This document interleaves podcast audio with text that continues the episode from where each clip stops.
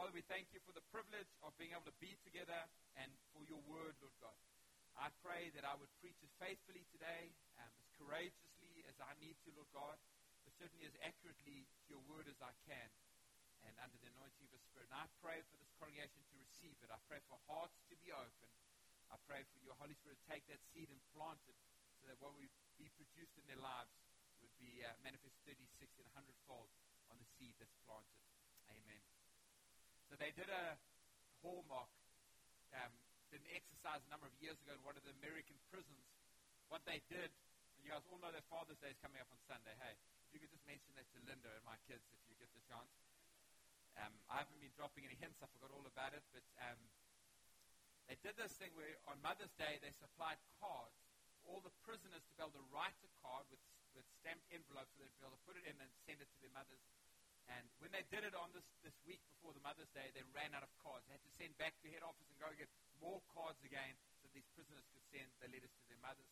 It was such a success, and, and I mean, what an amazing thing, these prisoners being able to send these, these cards to their mothers, be able to write in there something of what they and what their mothers mean to them, that they decided they would do the same thing with Father's Day as well.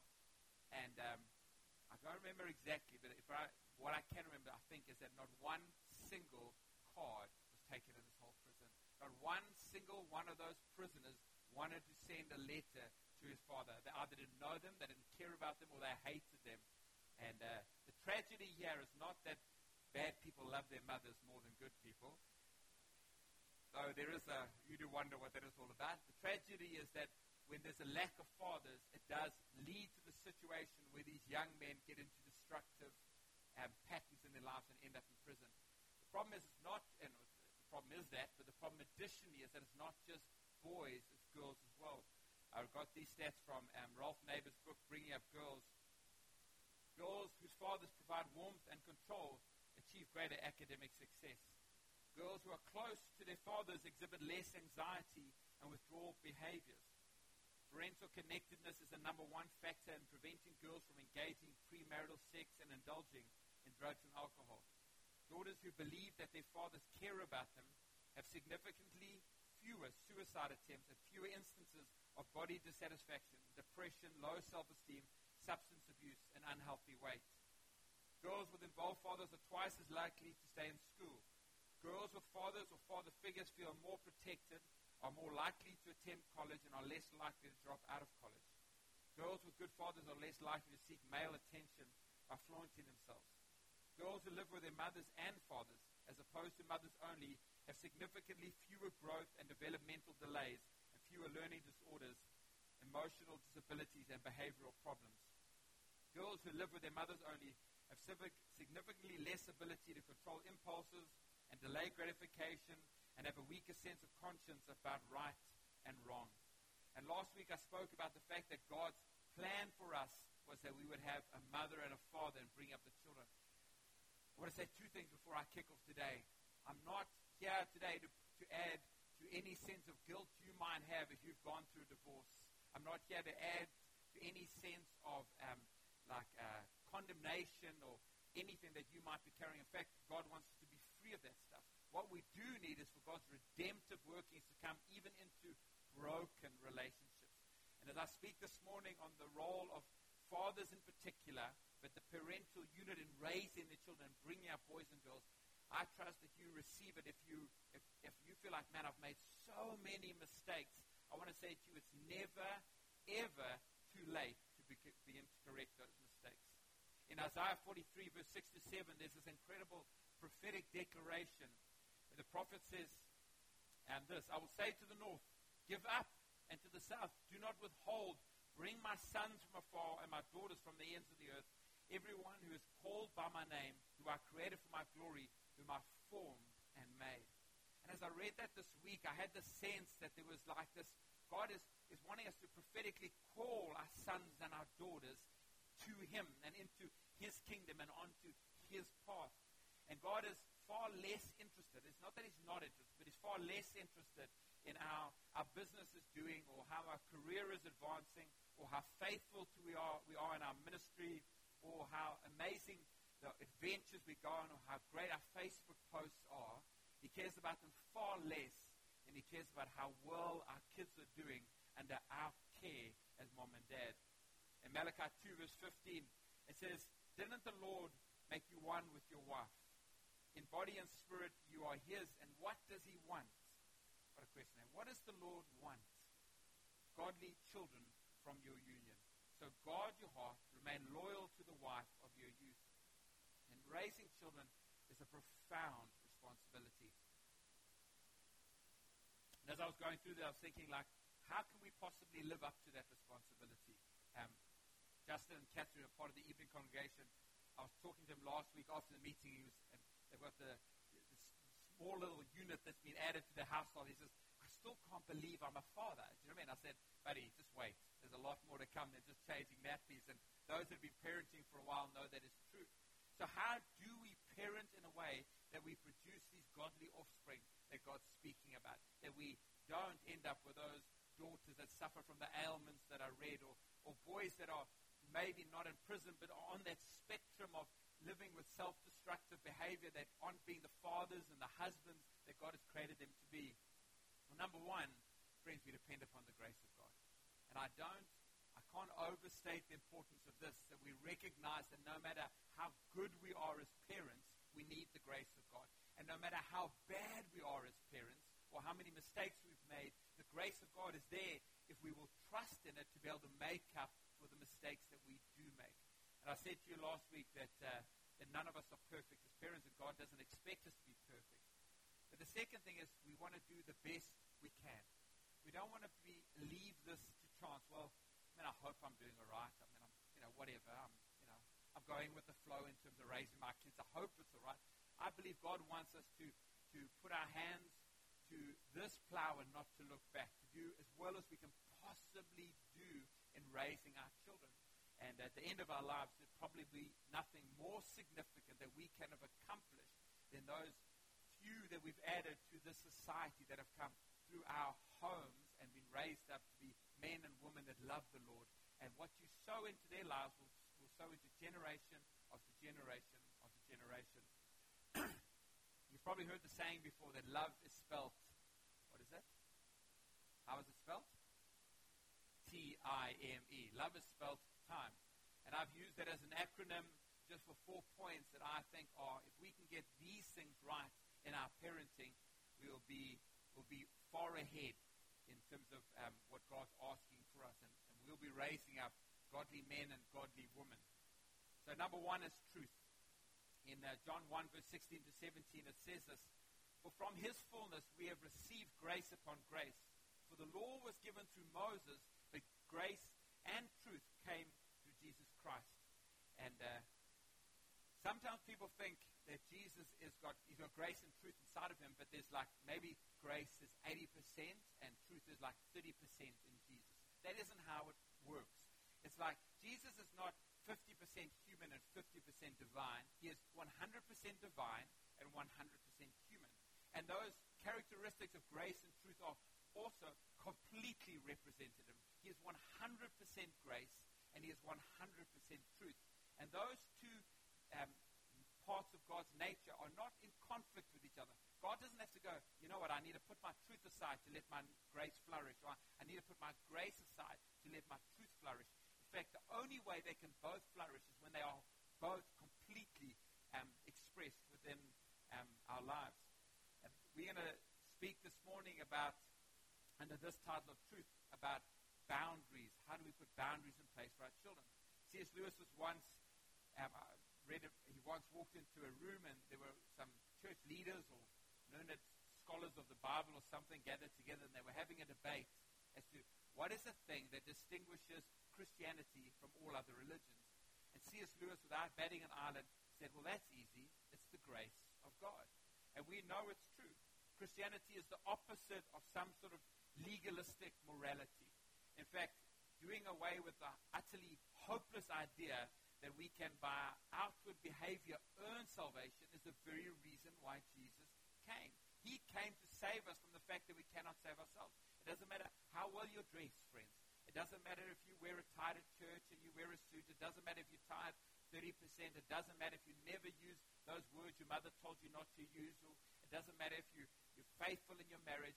none of us are without sin. And because we all fall short, and that's why Jesus in the Sermon on the Mount, sets us up, as it were, for failure. It's not just this, you've got to live like this. It's not just not uh, committing adultery, not even look at a woman lustfully. And we, we, we end up being completely hopeless at that point. and then Jesus gives us the hope. We fall into the, the grace of God. And that's the point Randy Alcorn makes in this quote from his book, um, The Grace and Truth Paradox. He says this the Christian life is far more than sin management.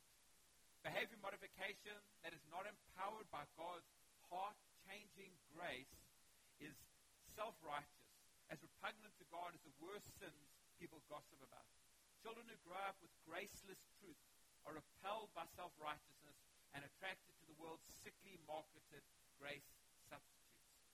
So, what he's saying is man, you can put all these rules in place and try and get people to obey them, and so that you probably know people like this. That they, they, they might be religious, they might be irreligious, but, but the, it's so important that they behave in a certain way, but nothing's changed inside of them.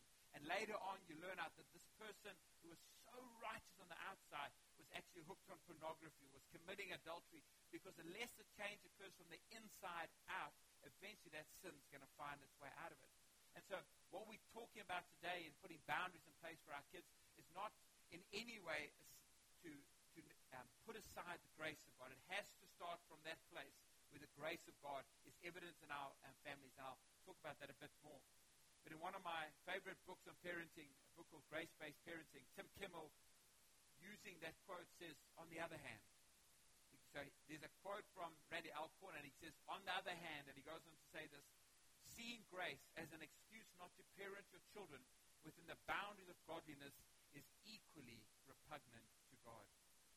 It is not grace that condones the crooked paths our children may take. Rather, it is a cowardice, laziness, and selfishness. Home has got to be the place where our children are safe from the traps of the world and assured that they have parents who won't surrender God's standards even to them. And so, what he's saying is, and this whole book is about grace. It's about how do we raise our kids actually in the gospel, in, in Jesus. And Jesus came full of grace. And he's saying that those boundaries need to be in place. And Paul says a similar thing in Romans 6, verse 1 to 2, when he says this, What shall we say then? Are we to continue in sin that grace may abound? He says, By no means. The, ES, the King James Version says it so well. Are we to continue in sin that grace may abound? He goes, God forbid it. God forbid that we should continue in sin. And so we've got to talk about putting boundaries in place for our children to flourish with them.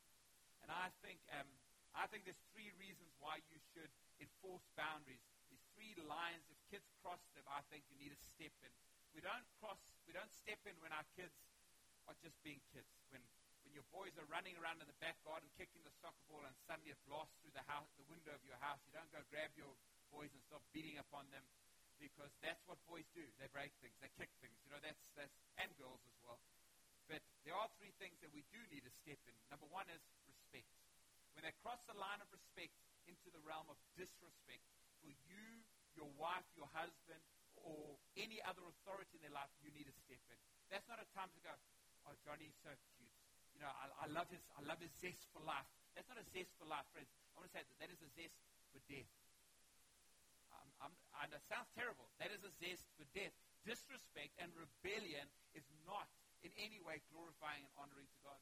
I can remember the one time I went to pick Matthew up from school, and uh, was at the junior school before he got to high school, and he'd got an amazing report that year, just an unbelievable report. And we were like so proud of him, like because the thing we always ask the teachers before we ask about the mark is, what are their manners like? Are they are they respectful?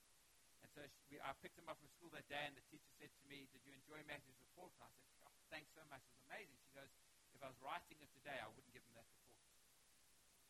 Oh. So she says, Matthew has not been listening. He's been disrespectful. He's been dishonoring to me. And so I, um, I was on the motorbike with Matthew. I put him on the back. I couldn't shout at him on the way home because we were, we were in helmets.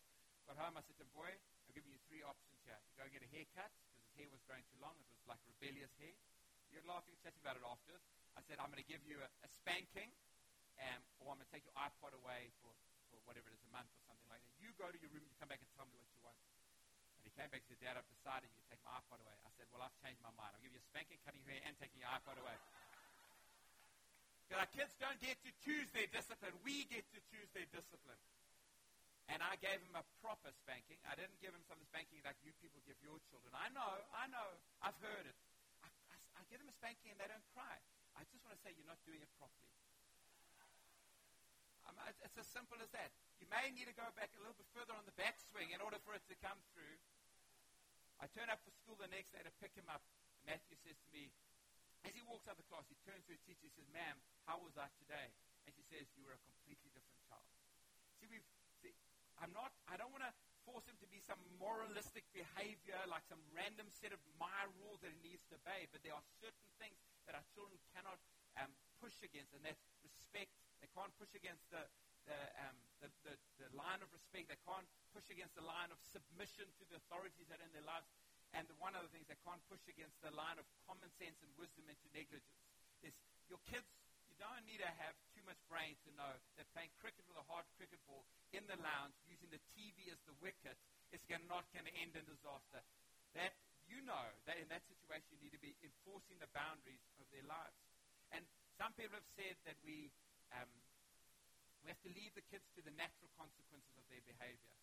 Friends, you are the natural consequence of their behavior. That's why God put you in their lives. The natural consequence of your daughter having sex with a boy that is not her husband when she's 16 years old is not a natural consequence you want her to walk into. Because it might be sexually transmitted diseases. It might be an early pregnancy. It might be that her heart is broken and that her, her ability to function healthily in a sexual relationship is, is messed up until God heals her one day from that thing. So deal with it long before it gets to those natural consequences. And I'm telling you, when you're mostly dealing with it is when they're two to four years old. If you do it then, you have to do it far less from when they're 4 to 12, and you hardly have to do it after that because you do the stuff up front. And uh, you are not a spectator in the sport of your children's lives. You are on the field with them. You're not even the referee. You are in the game with them. You have, you have skin in the game. And part of it for you is to enforce those boundaries. And uh, it is a weighty task. It demands that we, it demands our time and our energy that we are consistent. There are times where I lay upon the couch and one of my kids would do something that I had to then go and discipline. And I'm thinking, I'm just going to let this one slide. You know what I mean? I'm on the couch. I'm lying down. I don't want to get up at this moment. And then I would drag my lazy butt off the couch because, like he said, it's laziness and cowardice. And I would take my son and my daughter and we'd go visit the little bathroom.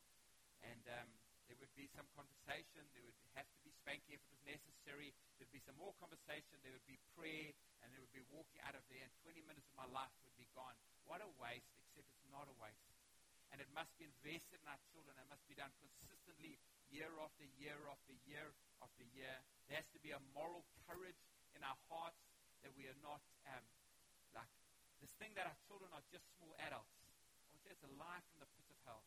When they are adults, they are adults. Before they are adults, they are children. Their brains are not even fully developed until they're 18 years old. You have a role to play. As they grow older, their autonomy increases as well, and you give them increasing levels of independence. But, but we can't give it to them when they're still young. We have to shape them here and bring them to that place later on.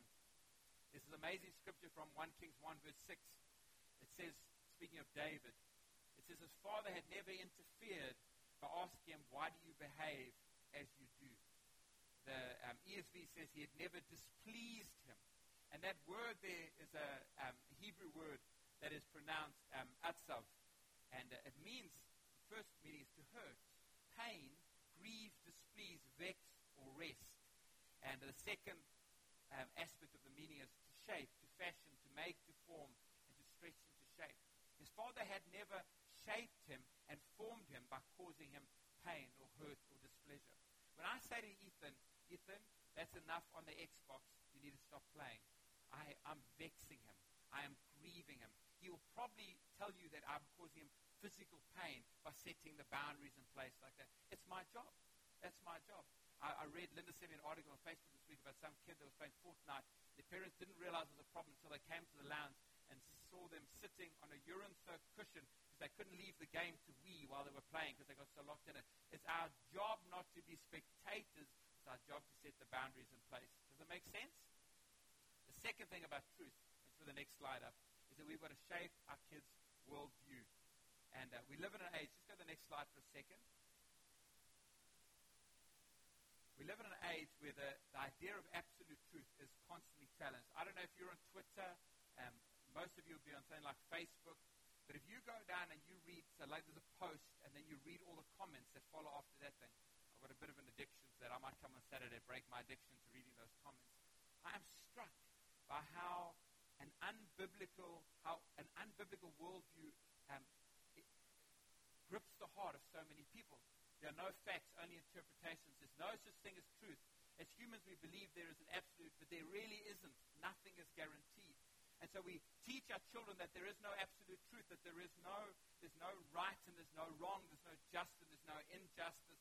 It doesn't matter. I mean, if you love the person, have sex with them. It does, this thing about whether you have sex in marriage or outside of marriage, if you, if you know, if you can find a way of making money, it doesn't matter if it's a little bit illegal. You know what I mean? Just, just do it. There's no right and there's no wrong. If you, if, if it feels good, you do it. And part of what we do as parents is we, we soak them in. We marinate them in a biblical worldview. There is a right and there is a wrong, not because I say there is, but because there's a higher authority, the one who created all of us, that establishes what is right and is wrong. And uh, I think, friends, we need to have conversations with our children about that. I think we should talk about things like sex with our children. The worst thing you can do is leave it to their friends. I hope that isn't your strategy, leaving the sex talk to your friends. I mean, holy moly. I spoke to Hannah about sex when she was eight years old seems like completely premature. Within two weeks of me having that conversation with her, a friend came and had the conversation with her and a group of girls. She had seen her mother having sex with her boyfriend, and she came and told them what sex is all about. I'm so grateful I got had the conversation about sex before they did. And the thing I tell my children is this I have much more sex than your friends. So if you want to come to somebody that knows what's going on, come to me. Don't go to your friends. And I hope that's true of you if you're married as well. If you're not married, then you shouldn't anyway. You know what I'm saying? It says in John 10, verse 4, that my sheep know my voice. And we've got to teach our children to know his voice. And his voice is the voice of truth. So when you read something on Facebook or on Twitter or whatever there should be something inside of you that goes, is this true or is this not true? I don't need a faith fact checker to be able to know whether something that is being said is contrary to the voice of Jesus, which we see in his Word of God. We've got to saturate them in the Word of God so that they are raised in truth.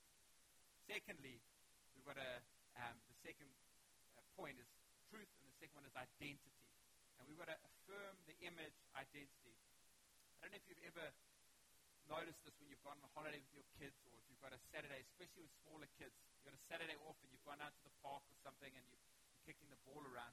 How often you'll hear your son and your daughter say this, Daddy, Daddy, watch me. Dad, watch me. And they climb, Dad, Dad, look where they, they, they, they're, they're constantly seeking especially the Father's affirmation to who they are and what they're doing. Bible says they're created in the image of God, but in our fall, that image has got distorted.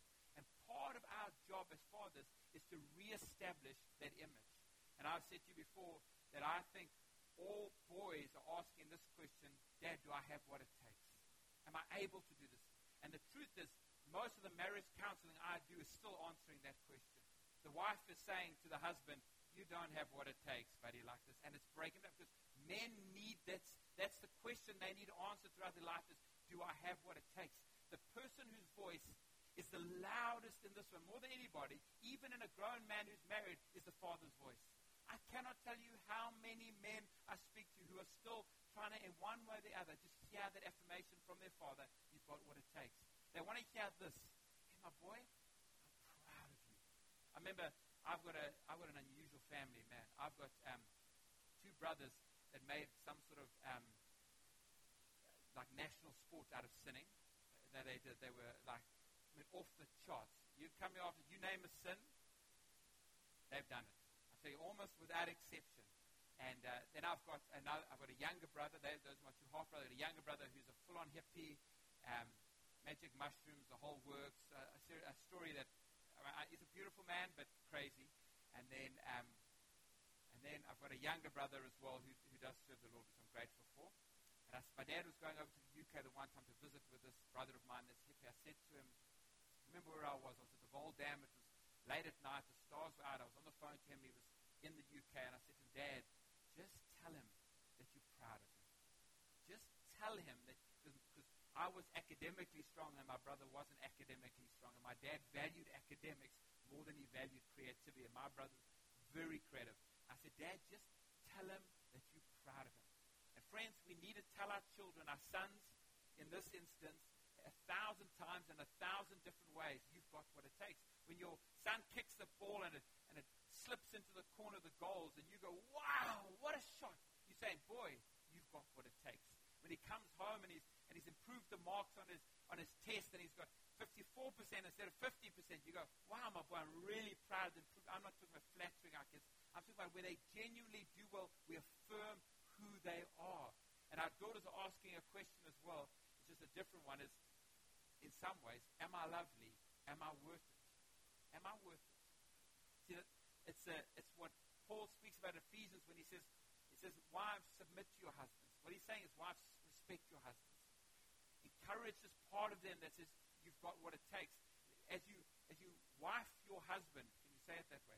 As you go through your wifing responsibilities, the greatest thing that you can do for your own well-being is to say, is to affirm your husband's abilities and capabilities. And for the husband, the greatest thing you can do is to affirm the value and the worth of your wife. You are valuable. You are worth my time. You are worth my attention. You are worth my provision. You are worth my protection because you are incredibly precious to me. And it's, it's almost the same, but it's different. But the father's responsibility is in both of those situations as well. And again, dads, tell your daughters how beautiful they are. Don't let them guess whether they're beautiful or not. Every single person ever created is beautiful. And you can say with absolute integrity, my girl, you are beautiful. And she'll say, I don't know if you've seen that film Wonder. And the little boy and the mother says to him, My boy, you are so beautiful. He goes, Are you my mom? You have to say that. She goes, No, no. It's because I'm your mom. It counts the most. Friends, that's it. Because you're the dad, it counts the most. Speak it over your sons and daughters. We also need to affirm their gender identity. Uh, James Dobson reckons that at the age of 18 months is one of the key moments when our sons and our daughters affirm their gender identity. 18 months. Don't be an absent dad at 18 months. In those formative, important years of your children's life, don't think, well, when they can talk and when they can walk, then I'll, I'll get involved in their life. You need to be involved in their lives from the very beginning. And then come, there comes a point at about three or four years of age where the son, you won't actually say this because he would kill his mother if he did, but in his heart, there is this transaction that goes, he goes, Mom, you know that I love you, but I don't want to be like you. I want to be like. And it's like, it's, there's something that he looks up. Or, or what I was holding um, Arthur this morning as Johnny was up here playing his guitar. And there's something in, in Arthur that's going, I want to be like my dad. Does he love his mom? He would die. He one day will die for his mom if it's necessary. He probably won't die for his dad, but he wants to be like his dad. And my experience, my experience, has been that in 100% of the people that I've counseled, the young men that I've counseled for homosexuality, that have battled with homosexual desire, my experience, okay, 100% is there's an overbearing mother or an absent, harsh, abusive father. I tell you, our responsibility in affirming their sexuality and their generality, their confidence in who they are, cannot be overstated. And I haven't had much experience in counseling women that battle with lesbianism what I've read from those who have got lots of experience with it is 90% of the time, 90%, there's some exception to this, is where there's, um, there's been sexual abuse of them when they've been girls. And I know this is politically un- incorrect and all of those things. I want to tell you there is a brokenness and a woundedness that we are celebrating in the world today that is not bringing healing, that is not bringing wholeness. And if the church doesn't begin to call the sons and daughters back from the north and the south, who else is going to do it? We need to affirm the gender identity of our children as well by loving them, caring, and protect them. I was talking to Petrus this morning about something that he had seen when he was traveling um, around human trafficking, and I was saying, Where's the father? Where's the father of the 16 year old girl? You've seen that film taken. Oh man, I don't believe in killing people myself, but man, I have never been so excited about people dying as in that movie. That I'm watching that thing, it's like, like that's his girl. I mean, it's every like man alive. Even if I didn't wasn't a superhero like he is, I would I would somehow channel Liam Neeson and go and be that guy to go rescue my daughter. That's your job, dads, is to protect your girls, to protect your boys, and not let the enemy come in them. Lastly, we need to affirm the unique identity. Um, I mentioned this book on the next slide. Of my, if you want um, books to read on parenting, I honestly cannot recommend James Dobson highly enough. And yes, some of his books. Go buy all of those that are on that are put there. Every single one of those you should be reading. I'm not even joking. I know he's old now, so obviously everything he's written is completely worthless. Uh, that's how people think. Eh? It's called the it's called the, the era of progressivism. That only something that's new is of value. This man has spent his life ministering to the family. He's a psychologist, and uh, what he's written in those books, I honestly consider to be profound wisdom. The only book that I would add, me, would have some other recommendations, I'm certain, but the book I would add is this one here, Grace-Based Parenting by Tim Kimmel. And in this book, he talks about, go to the next slide, thanks, about how we need to affirm our children's um, unique identity. And I think this is a revelation to me as it came out. It's something we know intuitively that all of our children are different. Isn't that right? We, we say things like, you know, I've got, I've got three kids. I can't believe how different Hannah is to Ethan and Ethan is to Matthew. And we say that's different. But some part of us wants to make them all the same. We can't help it because we think we're perfect. Just by that's who we are. It's like, it's just our, our grid and our, our lens. So we think the way we see the world is the way the world is. It's our perspective. And what happens is we begin to shape our children according to us. And uh, instead, actually, God has given us these incredibly unique human beings, and we've got to figure out, God, how do we create enough room around them so they can be who you've created them to be? So I was an I was, um, I was, I did well at school. I went on to study to be an accountant, and it would seem natural then for my children to do well at school and to go on to become accountants. But that isn't the grace of God. The grace of God is, God, what have you got for them? What is your plan for them? I said with Matthew last night, struggling a little bit with something. I said to him, um, I said to him, I reminded him of a conversation we had had earlier, and I said, you know, when I previously I said to him, you know what God's plan is for your life? And he said, Dad, I don't. I said, but do you know that He does have a plan for your life? He says, that I do. And when you know that God has got a plan for your children, then you know that what He's put inside of them is what they need to fulfill their plan, then you can open up the room a little bit to let them be who they are. And uh, give them space to be themselves and not have to conform to your image and not have to conform to your um, respectability. He talks about um, in the book about his son comes from the one that says, Dad, during the summer holidays, I want to peroxide my hair. My hair, not my head, my hair. And he says, all he could think of, the first thing that came to my mind is, what will people say about me? I teach in parenting, and here's my kid now with this orange frock of hair after he's been peroxided. And uh, he said, though, he thought to himself, he's a good boy. He loves the Lord. He walks in obedience to me. This is not a life-changing thing. So, my boy, you can go ahead and do it. We give our kids room in those. If we're going to have boundary lines, they've got to be broad boundary lines. They've got to have space to roam and find themselves in the midst of that thing. And as good parents, we bring that grace our homes. Next, we must model. In 1 Timothy 4, verse 12, it says, Don't let anyone think less of you because you are young. Be an example to all believers in what you say and the way you live, in your love, your faith, and your purity. I don't have a lot to say on this. Let me say this. They don't, our kids don't care what we say, they care what we do.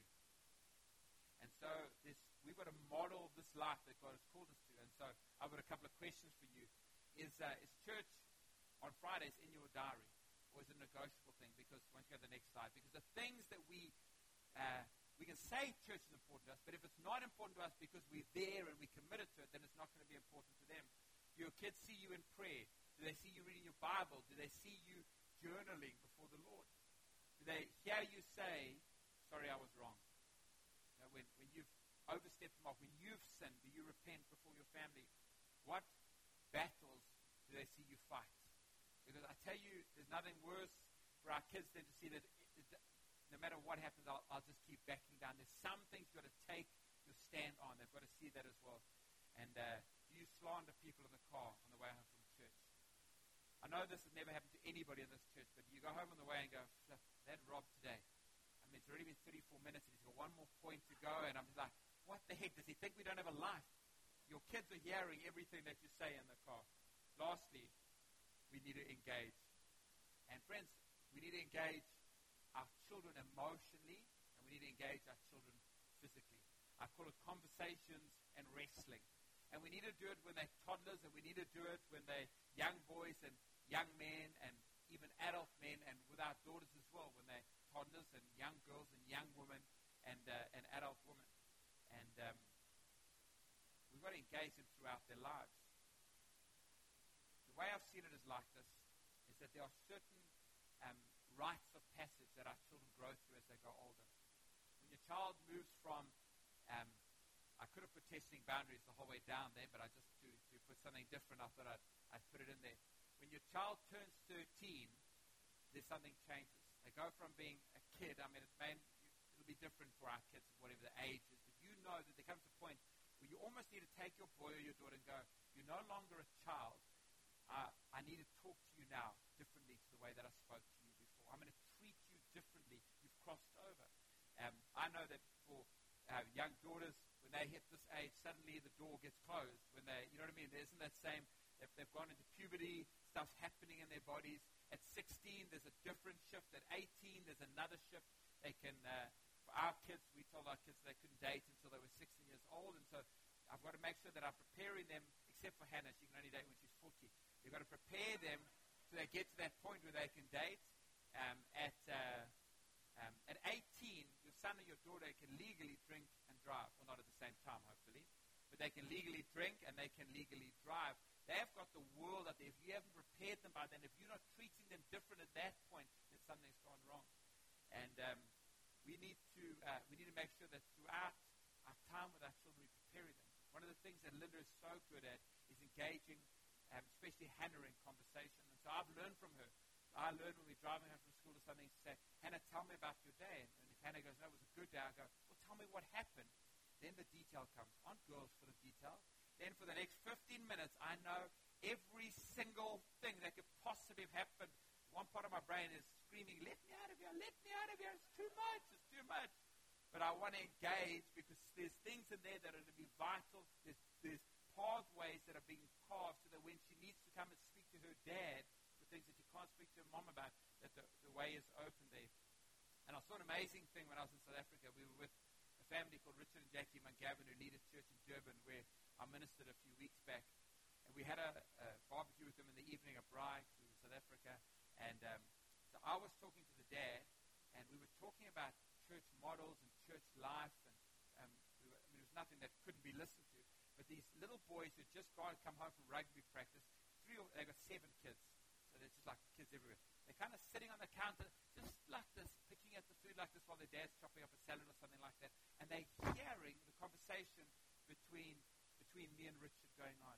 They're not interjecting, they're not making a noise, but they just they're catching what's going on. I thought, wow. And then, then there's a point in the conversation where, okay, it's bedtime, and then we can, we can get into having our adult conversations. But to let them eavesdrop into our lives is just such an important thing as well. And then lastly, we need to engage physically. I read you this um, quote, uh, the scripture last week from Ezekiel 16. It says, I made you grow like the plant of a field. You grew up and developed and became the most beautiful of jewels. Your breasts were formed, and your hair grew, and you were naked and bare. Later I passed by, and when I looked at you and saw that you were old enough for love, I spread the corner of my garment over you and covered your nakedness. And um, I want to say this to those that have got those men that have got daughters that are being raised. There comes a, lie, a time, and my daughter's to be terribly embarrassed when I preach this tonight and she's here. But there comes a time in your daughter's life where she becomes a woman. She hits puberty, breasts begin to form, and she's um, she becomes a woman. And uh, for for men, I, probably for all men, it, it can become a slightly awkward time of how do you interact with this. I mean, what happens if you if you're hugging her and you brush her boob or something like that? You know, it's like so inappropriate. You're kind of like you dive out the room and your daughter's screaming and she's diving out the room. We weren't even allowed to use the word bra for three months. It was banned completely in our house. It was that kind of thing. And um, and so what happens at the time when our daughters most need an affirmation of their, their father's physical love, the father in awkwardness withdraws from his girls instead of actually being there for them when they need it. And James Dobson has got this wonderful quote which I want to read to you. He says, I want to say to all these dads emphatically that your pubescent and adolescent girls are going through a time of great insecurity. They desperately need you now. You are their protector and their source of stability.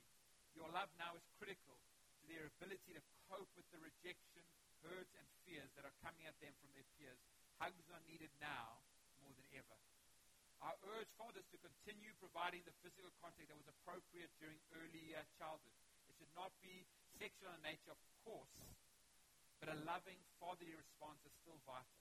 The last thing you want to convey now, even inadvertently, is that your love has melted away.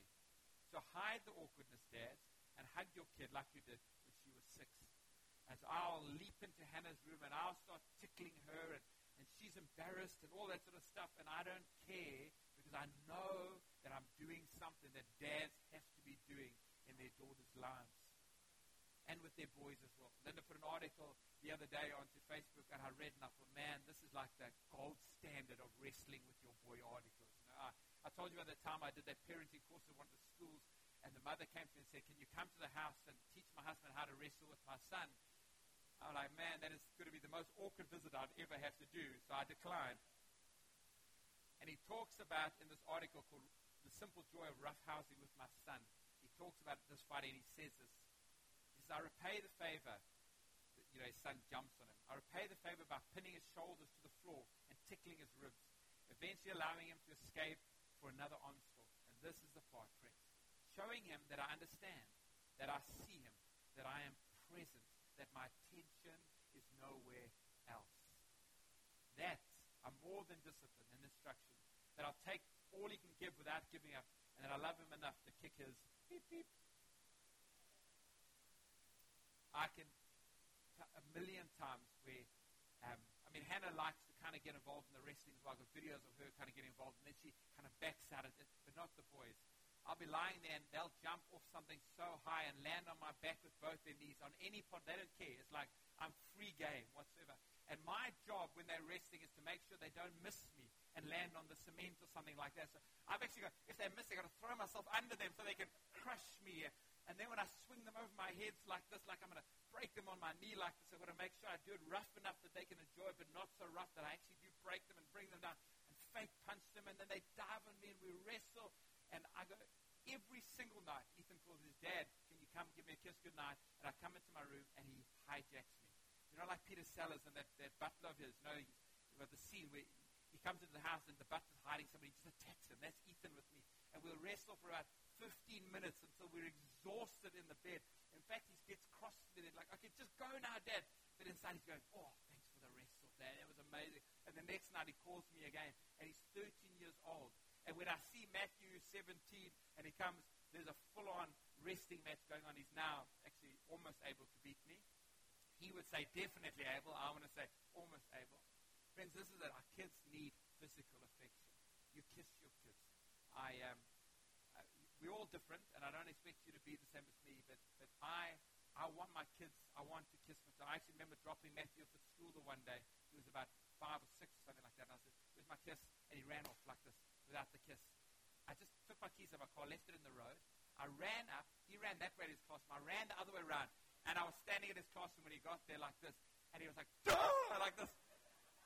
And I said, boy, I can kiss you in front of your friends, or I can kiss you in the car. It's your decision. So we went around the corner. He gave me a kiss. And he never, ever didn't give me a kiss again after that.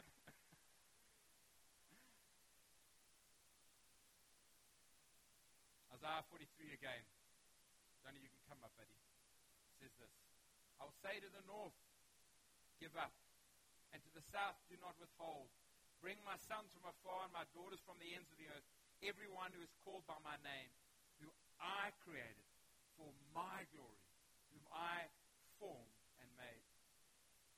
And I want to just take a moment. It's Father's Day on Sunday. To have all those that are fathers to just stand up this morning, while the rest of us, or the rest of you stay seated. You're a dad, won't you just stand?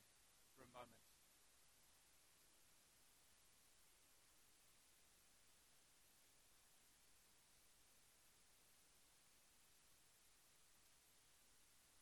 just appreciate his father just for a moment? Why don't we just do that? Well done, Dad.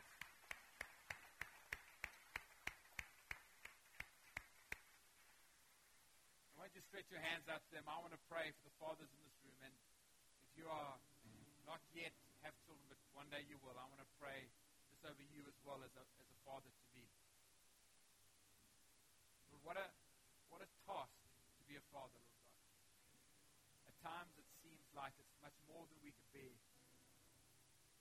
we're able to carry. And yet, Lord God, you've called us to it, and so we must be able to do it, Lord God, and to do it well. And I want to pray for every father that's standing here, Lord God, some whose children are growing up, um, some whose children are still really young, Lord God. I want to pray that you would give them the wisdom to father in the season that they're in. Father, maybe there have been mistakes that have been made, but I thank you, Lord, that you are redemptive in every season. Every season. And I want to pray that perhaps where there's been brokenness or misunderstanding or even estrangement of God, that Father, you would work your healing power in there as these dads reach out afresh to their sons. Repent for the things they've done wrong. Forgive for the things their sons have done wrong. I want to pray for all of us that have children in our home. And again, Lord, maybe we have made mistakes. We ask you today to please forgive us for those mistakes. But give us the wisdom in this time lead in accordance with your word, Lord God. Help us to establish them in truth. Help us to establish their identity, Lord God. Help us to model what it means to be a godly man and a godly father and a godly husband to them. And help us to engage emotionally and physically with our children. Let the rest of you stand, please. And Lord, I pray over every single one of us. We thank you that we thank you today for our fathers. Wherever they are around the world, scattered as they probably are around the world. Some have been passed on. We thank you, Father, for what they've sown into our lives. We appreciate and we value them today. And even as they um, they are without us, probably this Sunday as we celebrate Father's Day, I pray, Lord God, that they would know that they are loved, that they are respected, that they are honored by us. And Lord, even if they have made mistakes, I want to pray that you would continue to do that work of healing of that relationship if it's possible, Lord God. And if not, Lord God, I want to pray that you would at least heal the hearts of those that have been hurt by those fathers, that they can have no distance and no space between them and you.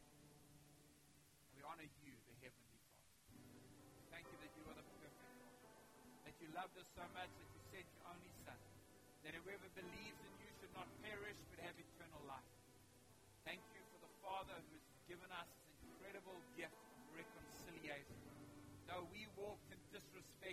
rebellion and negligence, Lord God, you reached out to us through your Son, Jesus Christ.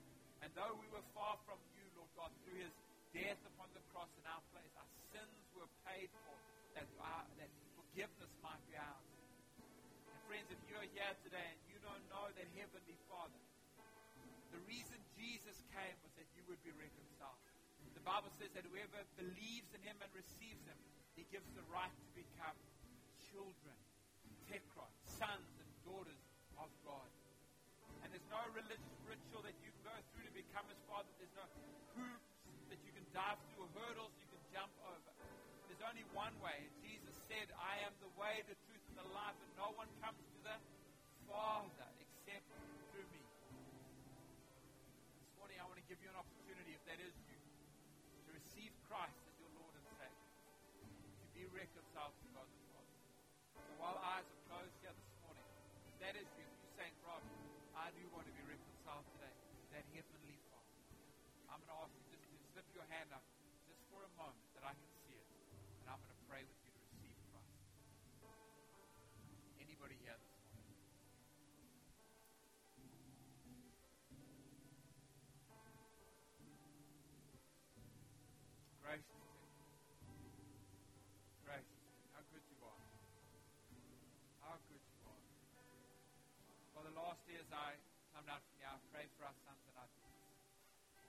pray for grown up, um, teenagers, toddlers, and infants that are in our care, We pray for their best.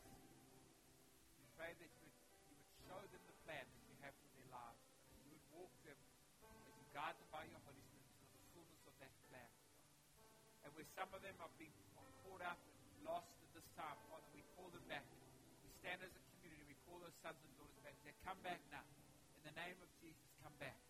Come back.